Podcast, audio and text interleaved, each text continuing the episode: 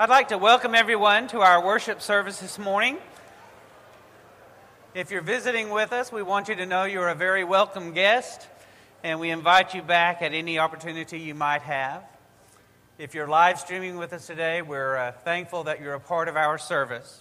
We ask that our members, as well as those visiting today, all fill out a, visit, a, a, a membership card, an attendance card, and place it on the pew beside you, and it'll be picked up following our service.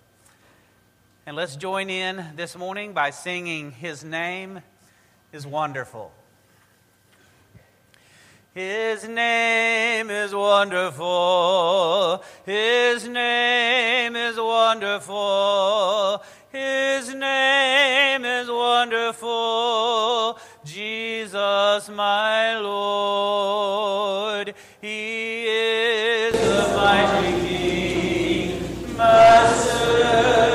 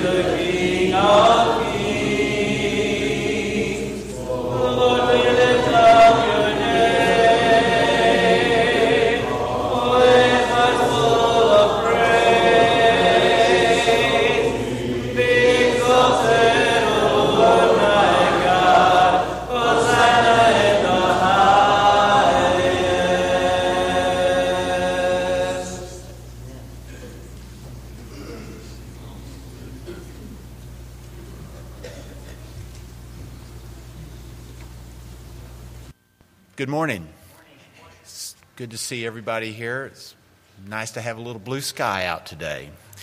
So, just want to welcome everybody that's here, our visitors, uh, those who are attending, the visitors, I mean, our, our members and our visitors, especially some of uh, Jim and Helen Boyd's family that are here with us today because they were here for the service yesterday. And uh, for those who are joining us online, welcome. So I've been kind of looking at the attendance numbers here over the last several weeks, and I'm encouraged by the trend that we see. We've been averaging about 300 over the last several weeks, which, of course, is not where we were before pre COVID, but we're getting there. Uh, we average about 65 online, and so when I think if we have 65 online connections, I kind of go, well, that's about one and a half people per 65 per connection. So I'm saying we have an extra 100 people that are watching us online. So that takes us over 400. And if we say it's two, then it takes us even higher. Um, but it's good. It's, it's, it's a way to reach out to folks. Um, we've been averaging about 175 in class. We want to get that number up because it's important to be here. Uh, so, a few announcements. Um, Eileen Clark had major surgery on her jaw and her tongue this past week. She had to go back into surgery because they've been having some complications, so we want to remember her specifically. Uh, Janice Hardaway's hip is healing, but she'll remain in Providence Park a little while longer. Uh, former member Judy Mitchum of Searcy, Arkansas, is recovering at home from back surgery, and then Tracy Mosier, the brother of Sandra Wilkinson, has returned to the hospital due to heart issues. Also, want to mention that um, Kelly Brown uh, is having the battery replaced in her pacemaker on March 11th. There's also a whole list in our bulletin that we want to remember. And, um, you know, and a lot of names make it into the bulletin, but then there are some that don't. And we want to remember all of those as well. So I just want to share with you all um, something that a friend shared with me recently, and it was a devotional, and it was about feeling overwhelmed. And there's a lot of things that overwhelm us. It could be COVID, it could be you know, an issue with children, it could be an issue with parents. It could be just as something as simple as watching the news on TV and whoever the current talking head is says something, and if they don't, uh, we, if we don't agree with their position or they don't agree with our position, they make us feel horrible. And it just seems like there's just a, an effort to divide us. And all these things can make us feel overwhelmed. And the points in this devotional were these Do not focus on how big my problem is, but focus on how big God is. And when we realize how big God is, we will realize how small our problem is. Problems shrink when God expands in our lives. So, the first thing we need to realize is that God is all powerful, He's in control, that there is nothing too hard for Him, and that all things are possible with God. And the second thing to realize is this is you know, God has helped us in the past. And if he's helped us in the past, he'll help us now. We should not be afraid or discouraged, for the battle is not ours but God's. And there's not a battle that God cannot overcome, especially on our behalf. God wants us to trust him, to surrender ourselves to him, and to let him fight the battle for us because God will win. And even in the devotional, the uh, speaker said that people get to the point where they're going to like, okay, I give up. And it's kind of like God saying, well, good, now we can get to work. So, this is a reason why we want people here. We want people in attendance here because when we're here together, it's so much easier to help and encourage each other. Let's pray. Dear Heavenly Father, we we thank you for this day that we could come and worship you and for the beautiful weather. And Father, we thank you for this church and we pray that you will bless everybody involved with it the elders, the deacons, the staffs, the teachers, all of our volunteers. We pray for those individuals that are on our prayer list and those that were mentioned specifically today. And Father, we know that there are those who are not on that list that need help and need prayers. And we know that you know what those needs are. And we pray that you will tend to them. And Father, we, we pray that we're not feel overwhelmed by the world, that we are not feel, feeling overwhelmed by situations in our lives, that we will turn to you. Father, we pray for those who have lost loved ones over the last couple of years, but we realize that those individuals have gone on to their truly just rewards. Father, we pray for our elected leaders, for our national, state, and local leaders. Pray for that they will seek your guidance and that you will give it. And Father, there's unrest in the world, especially in the Ukraine and in Eastern Europe. And Father, we know that there are Christians in that country, and we pray that you will watch over them and that you will help them, and that those involved with that unrest will come to their senses. Father, we pray for the growth of this church to spread your word. And as we close this prayer, let us always be mindful that you always love us, that you'll never forsake us, and that you'll always do what's best for us. In your Son's name, amen.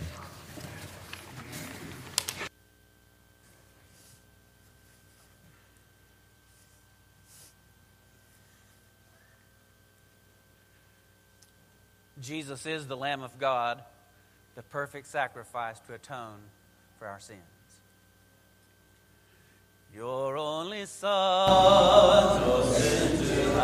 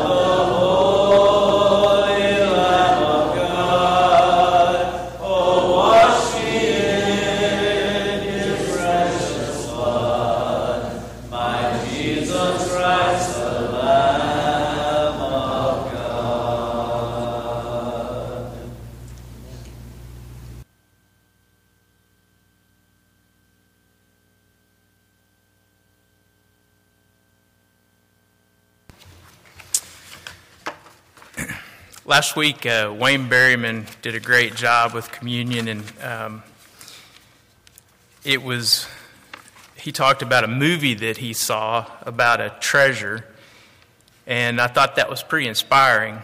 Um, a lot of people like movies. I'm one of those people um, because they use narratives to tell a story, and those narratives contain meaning. And some of them you have like a range. You could be Maybe you're a fan of a documentary that's true, based on truth. Or maybe you're on the other end of the scale and you like something that's kind of make believe but fun nonsense like Avengers, Marvel Avengers, or something like that. And, you know, on one end you got truth, real events, and on the other you have a lot of symbolism. And uh, symbolism is useful for communicating truth as well. But uh, Jesus used symbolism when he taught because he used parables to convey deep meanings.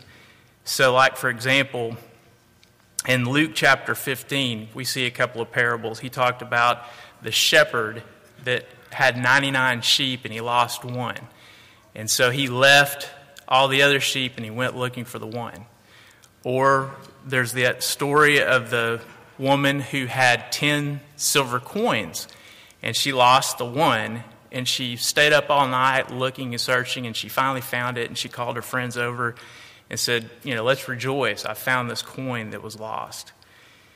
And so even though we may not be a shepherd or a widow we understand what that's like because we get the narrative we get the symbolism of the story and we can put ourselves in the position of those people and get the meaning. It means something to us, even though we're not like those people. We might be a little bit like them, but we're not the same. So, uh, another great moment of symbolism was when Jesus was talking to Nicodemus in John 3 3. He told Nicodemus, Unless someone is born again, he cannot see the kingdom of God. And that kind of set Nicodemus back a little bit. It blew his mind because, you know, this is true. Some people struggle with symbolism, even really smart people like Nicodemus. And he was thinking, wait, born again? What are you talking about? How can somebody be born again? Um, but he wasn't talking literally, of course, about being born again. He was talking about baptism, becoming a Christian. In John 6, um, we see Jesus feeding 5,000 people using five loaves of bread and, and two fishes. And then he had to run away from the, all the people because this miracle was so powerful that they wanted to basically form an army and make him king by force. And he, he went about that, so he crossed the lake. In the crossing of the lake to get away from these people, there we get the story of Jesus walking on water. And that was an amazing miracle, too. Um, and he kept trying to get away from the people. And so they kept tracking him down no matter where he went. Then in John chapter 6, we see this passage. He's talking to the, to the people, his followers. Jesus answered them and said, Truly, truly, I say to you, you seek me not because you saw signs, but because you ate some of the loaves and were filled. Do not work for the food that perishes, but for the food that lasts for eternal life, which the Son of Man will give you. For on him the Father, God, has set his seal. Therefore they said to him, What are we to do so that we may accomplish the works of God? Jesus answered and said to them, This is the work of God, that you believe in him who, he has sent. So they said to him, What then are you doing as a sign, so that we may see and believe you? What work are you performing? Our fathers ate manna in the wilderness.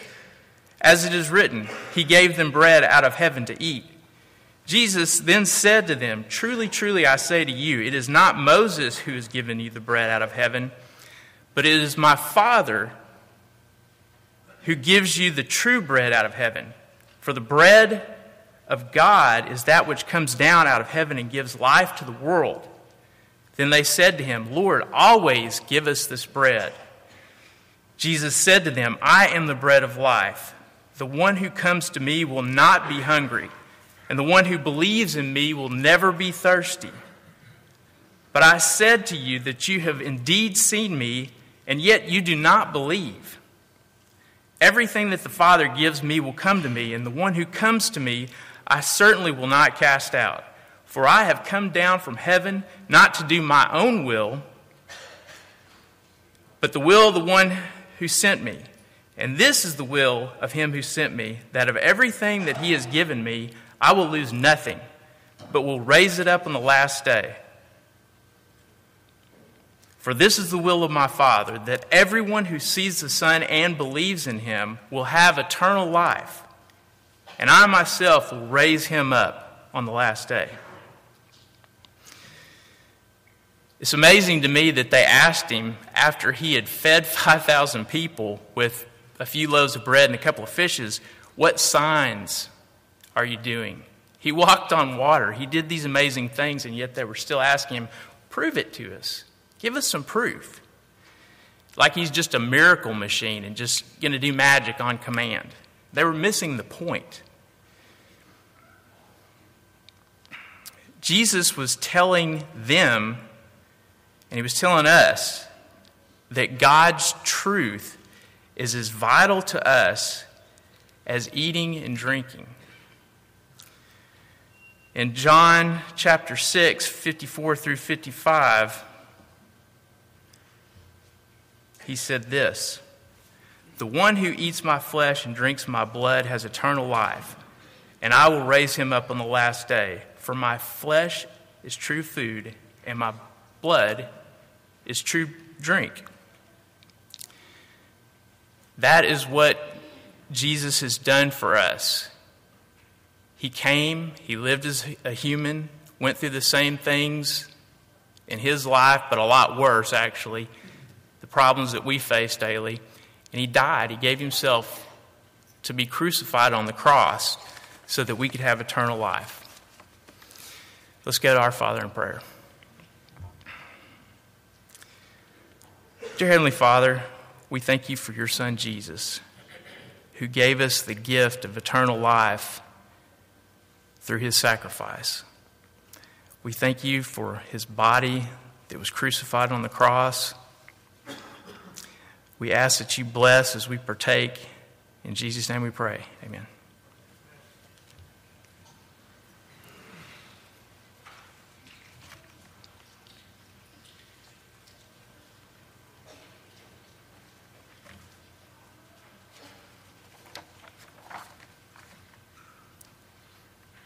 Now we'll bless the cup. Dear Heavenly Father, we know that Jesus lived a, a life as a human. He shed his blood, and that blood was shed so that it could wash away our sins. We could never do any, anything that could repay the sacrifice and the love that he showed us by doing that. We can only hope to be inspired by this example, to draw strength from the sacrifice that he made for us, and to try to use that inspiration to change our lives, to make us better people, to make us followers, true followers of Jesus. As we partake of this fruit of the vine, we ask you to bless us in all that we do in your name. Amen.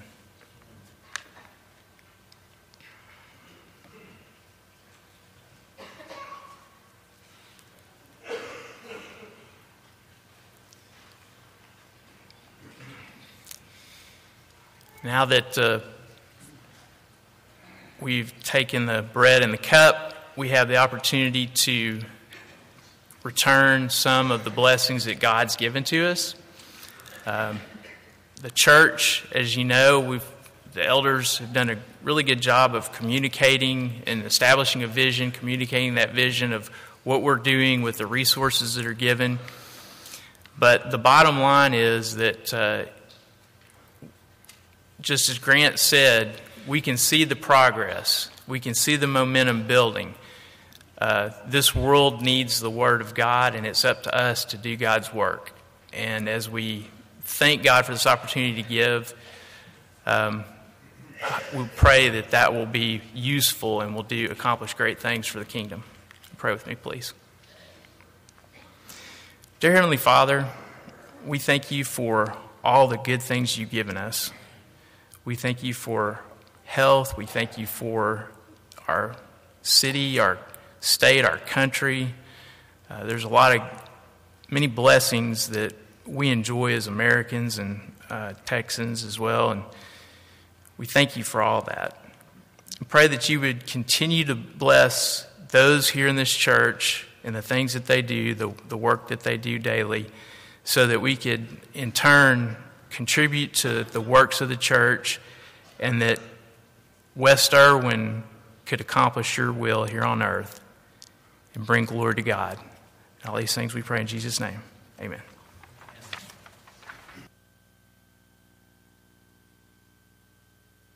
And invite our kids up for kids' time today. Jesus loves me, this I know. For the Bible tells me so. Little ones to him belong. They are weak, but he is strong. Yes, Jesus loves me. Yes, Jesus loves me. Yes, Jesus loves me. The Bible tells me so. How many of you know who Zacchaeus was? Who knows who Zacchaeus was? What, what, what happened with Zacchaeus? You can't remember, but yeah, it, that does sound really familiar. You know, I'm a lot like you a lot of the times. I think it sounds familiar, but I can't exactly remember the story. What's the story? Do you remember? How about this? Okay, super small. That's right. He was super small.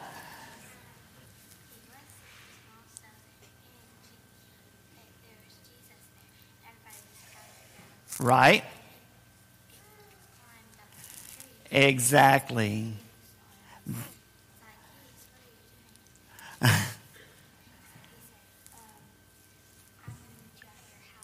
That's exactly right. Very well done. Yes, Zacchaeus was a small man, super small, as we heard a minute ago. And because he wanted to see Jesus, what did he do? He climbed in a tree. But just as she said, Jesus stopped there and he said, What are you doing up there? I'm going to go to your house today. Now, before we say another thing about that, I want us to sing the song about Zacchaeus. Okay, y'all know that song, right? Zacchaeus was a wee little man, and a wee little man was he. He climbed up in the sycamore tree, the Lord he wanted to see. And as the Savior came that way, he looked up in the tree and he said, Zacchaeus, you come down from there. For I'm going to your house today. For I'm going to your house today. Now, how many of you think that Mr. Bill is really, really tall? and really big. Okay, you are my friends. I just love y'all so much. Now, when Mr. Bill was your age and even older, I was really super small also. This probably doesn't mean much to you, but when Mr. Bill was a ninth grader, that's in high school, I was 5'2 and weighed 92 pounds. So when I read the story of Zacchaeus, I understand because I was kind of super small too. But you know, Zacchaeus wanted to do something. What was it he wanted to do? He wanted to see Jesus. That's exactly right. And because he wanted to see Jesus, he climbed up in that sycamore tree, and Jesus told him, Zacchaeus, you come down from there because Jesus was going to do what? What was he going to do? He was going to talk to him, that's right, and he was going to go to his house. And Zacchaeus was so, so happy. And you know, Zacchaeus climbed that tree to see Jesus not just because he was small, but because Zacchaeus was somebody that a lot of people didn't like. And he knew that he probably couldn't get next to Jesus because there were a lot of people that didn't like him. He wasn't even sure that Jesus would like him if he knew all of the bad things that he had done. But you know, Jesus not only liked him, he loved him. And he stopped and he talked to him and then he went to his house. And it says, the Bible says that Zacchaeus was so happy that Jesus was there that he promised that he would do a lot of good things instead of the bad things that he was doing. And you know why that happened? Because Jesus loved Zacchaeus. And you know what? Jesus loves you too. Let's go back to our seats or to blast as we sing that song again. Yes, Jesus loves me. Yes, Jesus loves me. Yes, Jesus loves me. The Bible tells me so.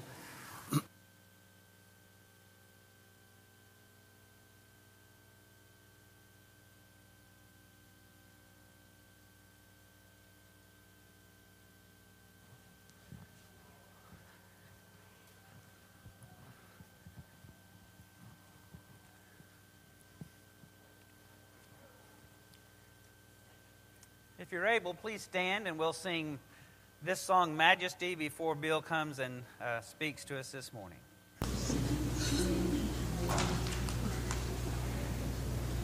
Majesty, worship His Majesty,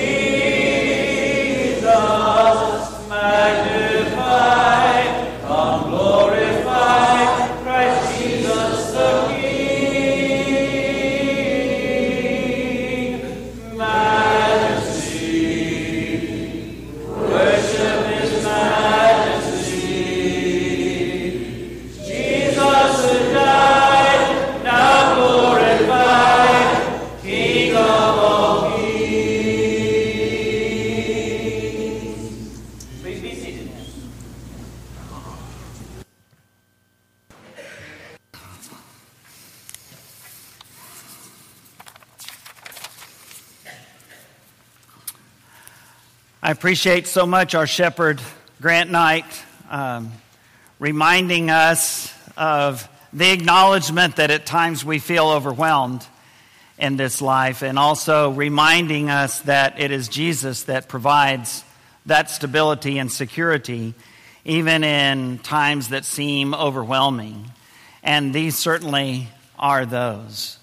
I know our hearts go out to the people of Ukraine who are in um, great suffering and threat today because of the Russian invasion. And I know our church family has a lot of, of connections uh, with Ukraine. Many of us have been on uh, mission campaigns there before. There are people who have uh, family members in their ancestry uh, who were Ukrainian as well.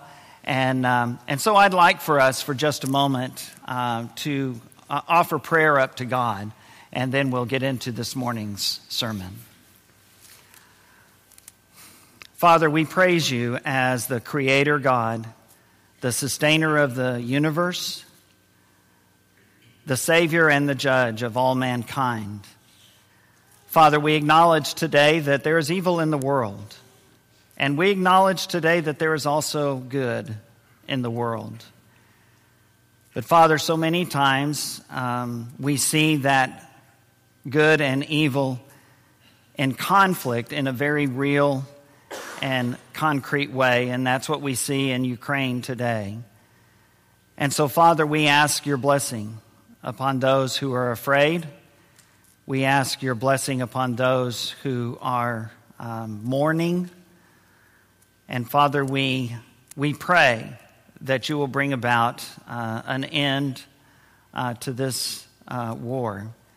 We ask, Father, that you would bless the leaders of Ukraine and of Russia, that and other leaders of the world, President Biden, Vice President Harris, any of those, Father, who are the world leaders who will have a hand in helping bring about a more peaceful resolution. And we pray for your will to be done. Father, we ask that um, you would be with the people of Ukraine and the people of Russia.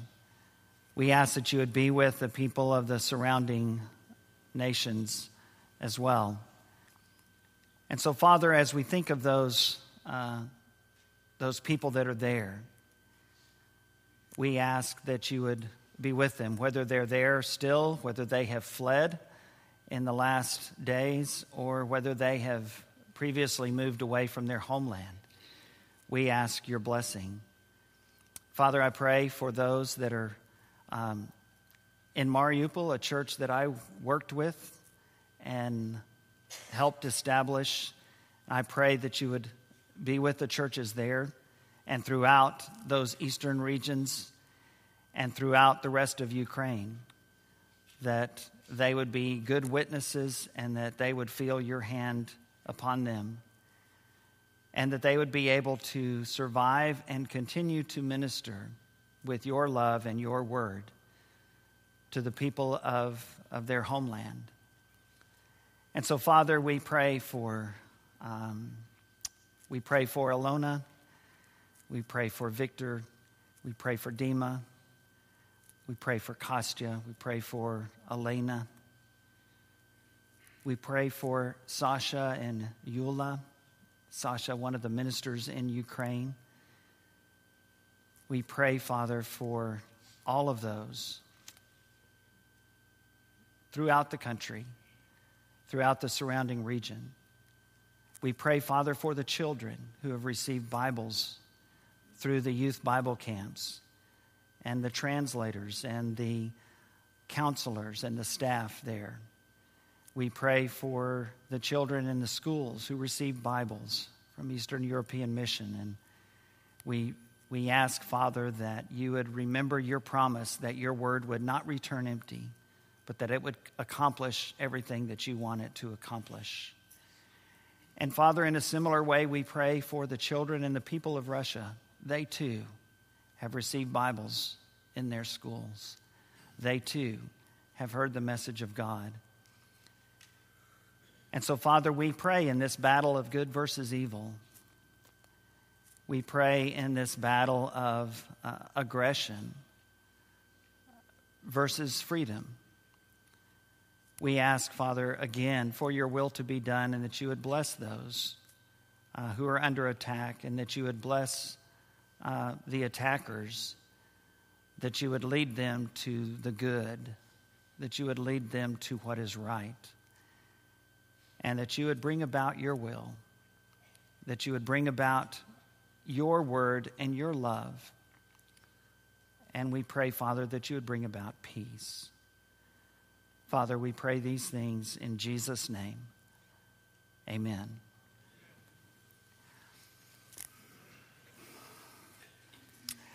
As we continue our look at impostor Jesuses and compare them with the real Jesus, today we ask this question What can we get from Jesus that we can't get anywhere else?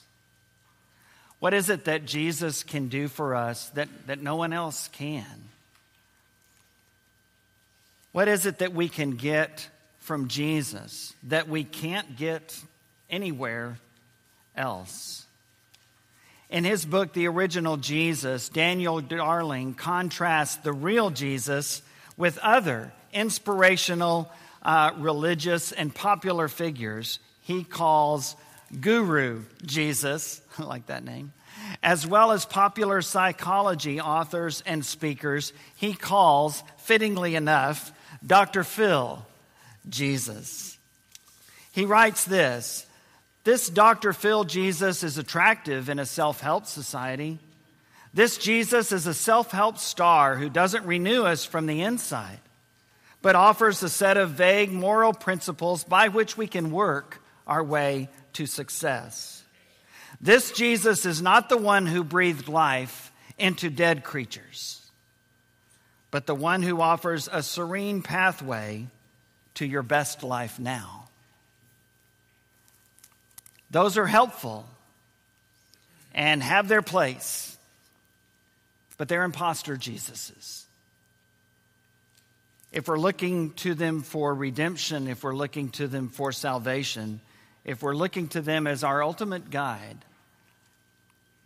we will find that they're imposters.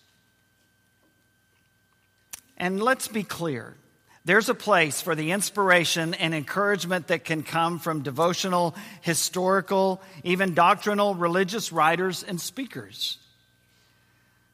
How's that working for you? Dr. Phil would ask. Well, I believe that that's a good question for us to be asked at times. I think that's important for someone to ask us sometimes when we're caught up in something that isn't working and that's not right. I think it's an important question for us to ask each other. How's that working out for you? Because if it's not, then we need to take a closer look. There's a place for psychologists and self help writers and therapists. One of my favorite books is Amy Morin's book, 13 Things uh, That Mentally Strong People Don't Do. I've taught using that book here in Bible class, I've used it in illustrating worship services, worship sermons. And I think that's important and very helpful and significant. It can be a real help. I read those books, and I personally have gone to those counselors. I think they have their place, can be very helpful, very important. But what they can't do is save us. They can't save us from our sin. They can't provide forgiveness. They can't provide salvation. They can't redeem us. Again, quoting from the book, The Original Jesus, there is no immediate fix to what ails us. There is no instant gratification, no shortcut to the slow and sure process of sanctification. Repentance and faith are more than mere self improvement. They are the lifelong, joyous struggle to bring God glory. And I think there's something in there that sounds contradictory to me. the lifelong, joyous struggle. I'm thinking those three words shouldn't be in the same sentence. It's lifelong, so we actually never fully accomplish that. Well, that's the idea of sanctification. Becoming more holy, more pure, more righteous, more like God. That's a lifelong struggle. that doesn't sound very encouraging at all, and yet it's a lifelong, joyous struggle. How can that be? How can that be? Only through Jesus Christ can that lifelong struggle be joyful. You can't compare the impostor Jesuses with the Redeemer Jesus. And as Grant shared, when we're feeling that sense of overwhelmed uh, uh, personality because of all of the things that are going on, when it, all of the issues seem to divide us and polarize us, as a nation, as a world, as families, yes, even as the church. What is the answer? The answer cannot be found in impostor Jesus's. This is too big. But the answer can be found with the Redeemer, Jesus, the one who can set us free. We see this played out in the Gospels in many places, including three interactions that we'll look at today. Interactions with the Jesus who seeks our redemption and salvation above all else. There's a lot of other things that are important and significant and that are worthy of us to consider and work on. That's certainly true. But only the Redeemer Jesus is the one who ultimately seeks our salvation and our redemption, our ultimate freedom and life and yes, joy. And so the first one is Nicodemus. Chris mentioned him and his wonderful thoughts as we gathered around the table and talked about that contrast between symbolism and truth. And Nicodemus, I think Chris got a, a, a, lot of both in that conversation. He got that symbolism in John 3, where Jesus talked about, look, you've got to be born again. And for Nicodemus, it was a complete surprise. Who was Nicodemus? Well, Nicodemus was one of the Jewish ruling council members. He was one of the smartest guys in the nation of Israel, the people of God. He was on that council. He would, he would help to decide the hardest issues in the nation that people would bring. And so, as he comes to Jesus, as you know, at night in John 3, probably wanting perhaps not everyone to know that he was doing it, but I think more likely he wanted some special one on one time with Jesus because he felt like he deserved it. These other kind of peons that come during the day, all the thousands that come and they're baptized by John the Baptist and they, they hear all of these things. Uh, you know, that's one group, but I'm in a different group. I can come to Jesus by myself at night. Two very smart, very knowledgeable theologians to talk shop, to talk God, to talk theology, to talk God's Word. And so he starts out with, I, We all know that you've come from God because nobody can do these fantastic, amazing miracles that you do unless God sent him. It kind of divides after that. but Jesus interrupts him right there and hits him with that truth. I tell you the truth, Nicodemus, unless you're born again of water and the Spirit, you will not enter the kingdom of heaven.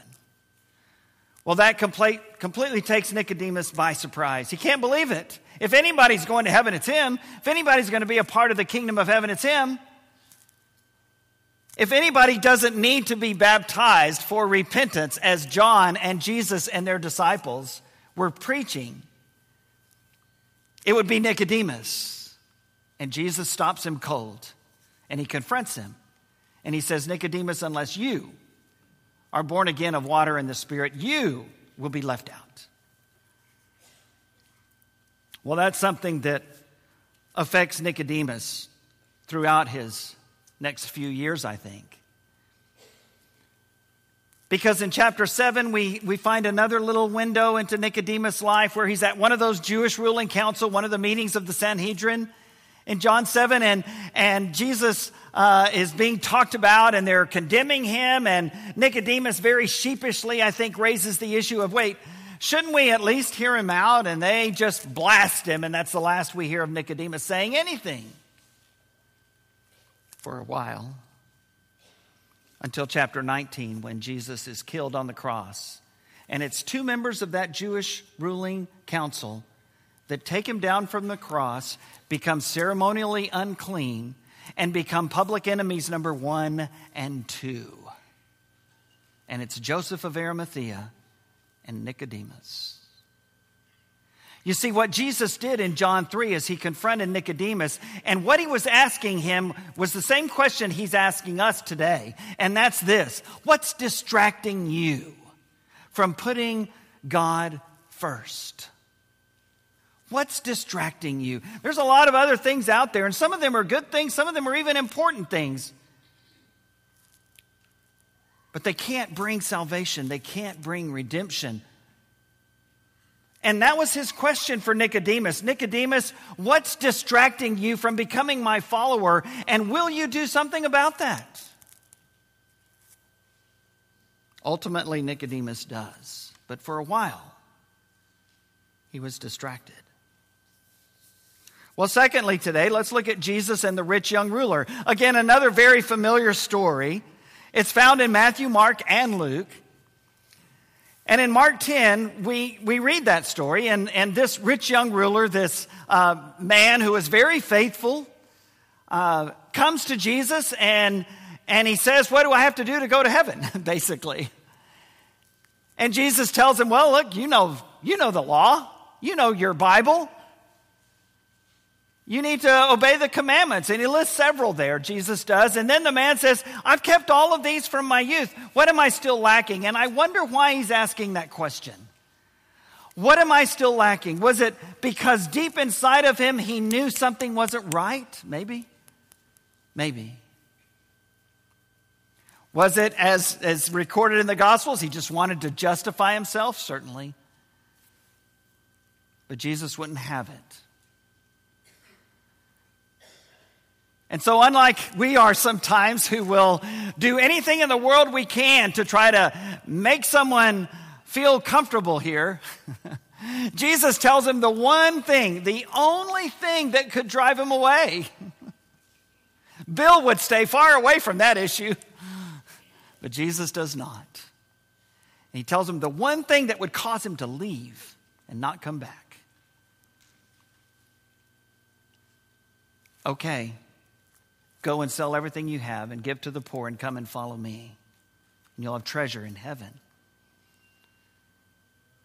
And he went away sad. And I don't think it's just because he had a lot to give, it's because he didn't want to give it. Whether you have a lot or a little, that can be an issue, that can be a problem. You see, the rich young ruler, like we are, was tempted. And maybe you're not tempted in the same way that he was.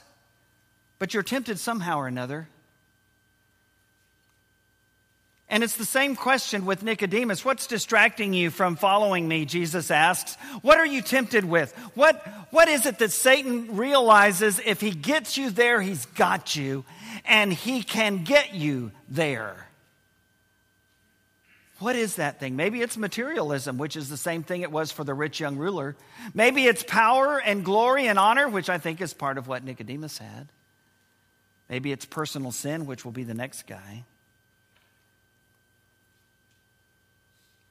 What are you tempted with? And one of the reasons I love to go to Mark instead of Matthew and Luke is because of the way Mark 10, verse 21 starts. Before Jesus tells him, you need to sell everything you have and give to the poor and come and follow me, and you'll have treasure in heaven. Before Jesus says that, Mark says in Mark 10, verse 21, Jesus looked at the man and what? Loved him. He looked at the man and he loved him. and then he laid him out. then he sliced open his heart. Not just so that Jesus could see, Jesus already knew what was there, but so that he could see. And he could decide will I give in to this temptation? Or will I let Jesus redeem me and free me from the slavery that I'm in? Well, the third one we're talking about today is who we sang about with the kids up here Jesus and Zacchaeus. And I got to tell you, one of my fears in doing this sermon is that I was going to get the names Nicodemus and Zacchaeus mixed up during the sermon, during the kids' time. And I have a history of that. Perhaps some of you have heard me say that there was one time where I preached this wonderful, incredible sermon on Noah and the ark.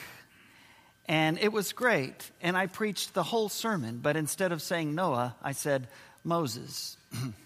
and the ark all the way through. And of course, none of my friends would try to help me out and say, Bill, Bill, Bill, no, no, no. No, no, no. They just let me sit up there and die. Because that's what friends do for each other. And so I got to say, Nicodemus and Zacchaeus sound kind of alike.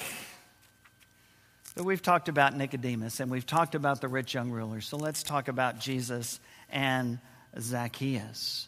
And let's read Luke 19, beginning at verse 1. Jesus entered Jericho and was passing through. A man was there by the name of Zacchaeus. He was a chief tax collector and was wealthy. And so we already know that he was very likely dishonest, an outcast, disrespected by the Jews and by the Romans. The only person that this guy could have any kind of relationship with was other people who were also outcasts.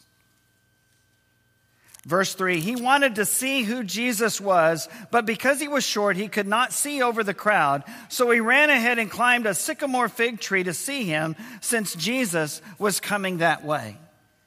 When Jesus reached the spot, verse 5, he looked up and he said to him, Zacchaeus, come down immediately. I must stay at your house today. So he came down at once and welcomed him gladly. I think the word there could have been surprisingly, astonished, amazed.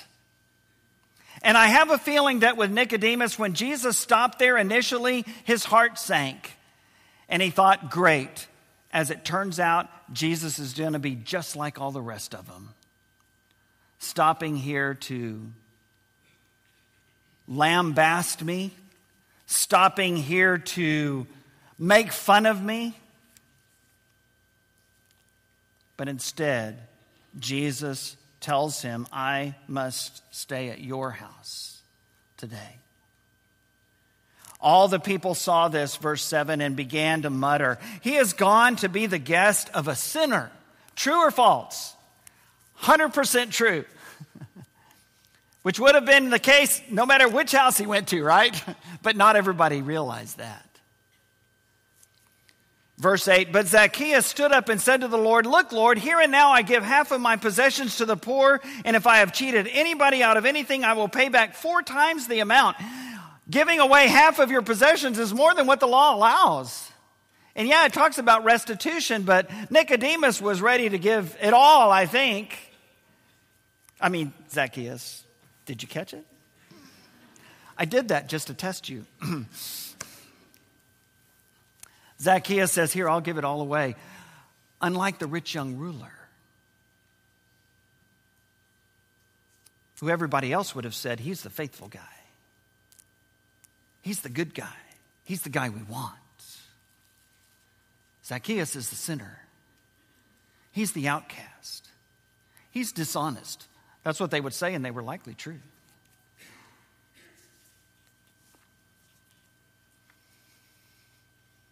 And so Jesus said to him in verses 9 and 10 Today salvation has come to this house because this man too is a son of Abraham. For the Son of Man came to seek and to save the lost. You see, this man was also a Jew. He was a descendant of Abraham just as much as anybody else was there.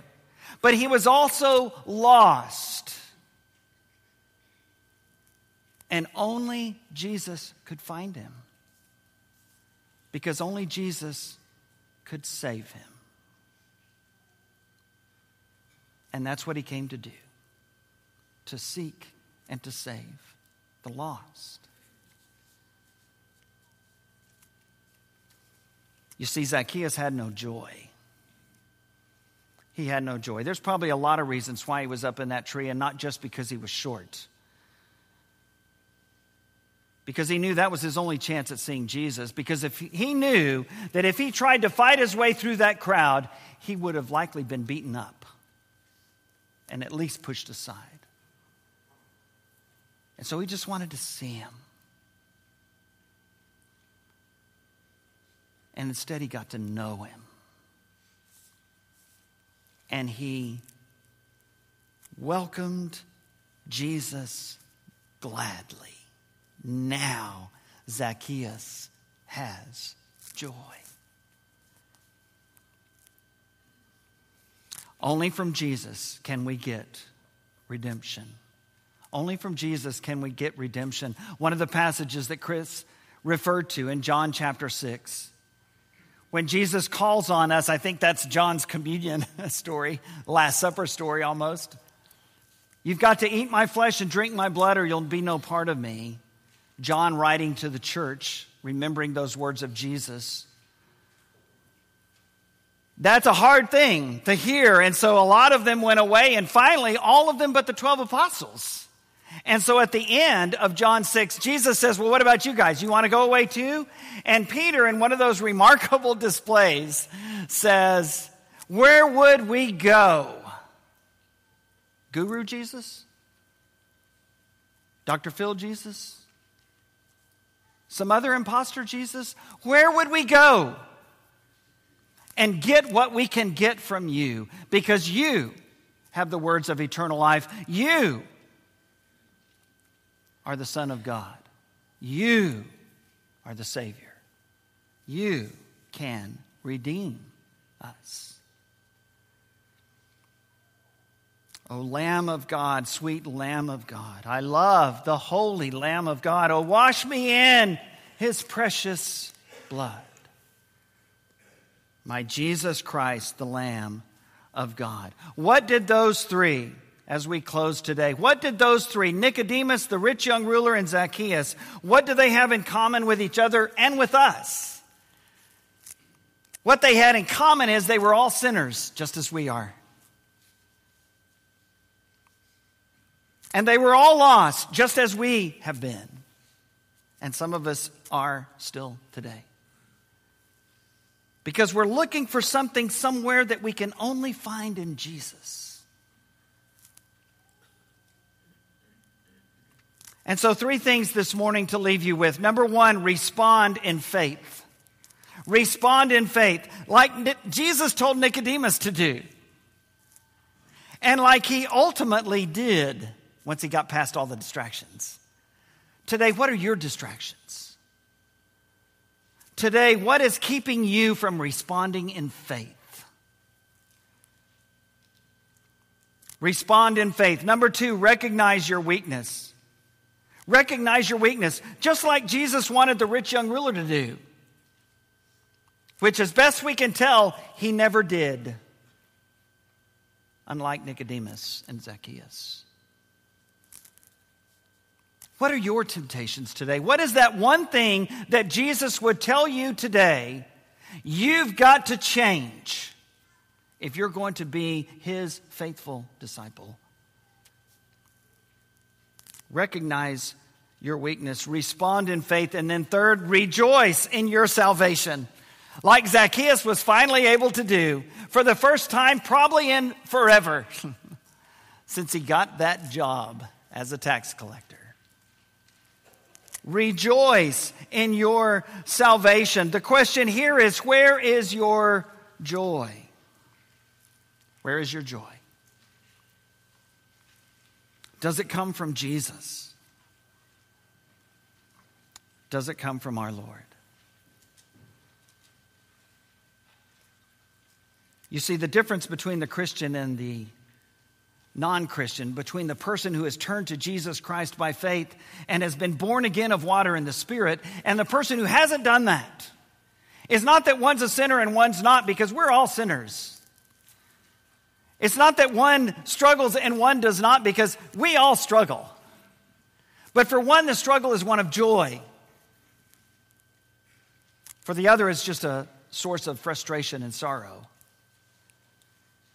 And for one, there is a Redeemer the Redeemer Jesus. I know, I know that my Redeemer lives. I know, I know eternal life He gives. I know, I know that my Redeemer lives. If you don't know that today, we want to help you find that out. Come as we stand, sing this great hymn together. I know that my Redeemer lives ever prays for me. I know.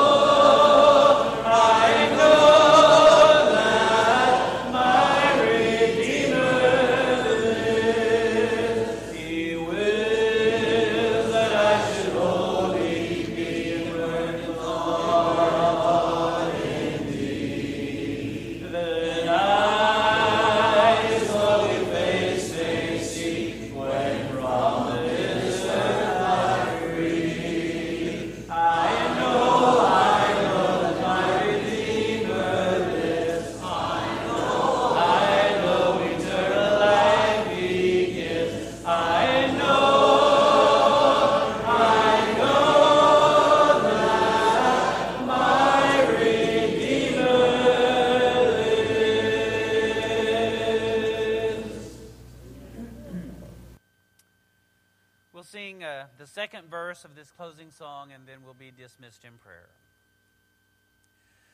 Jesus, we love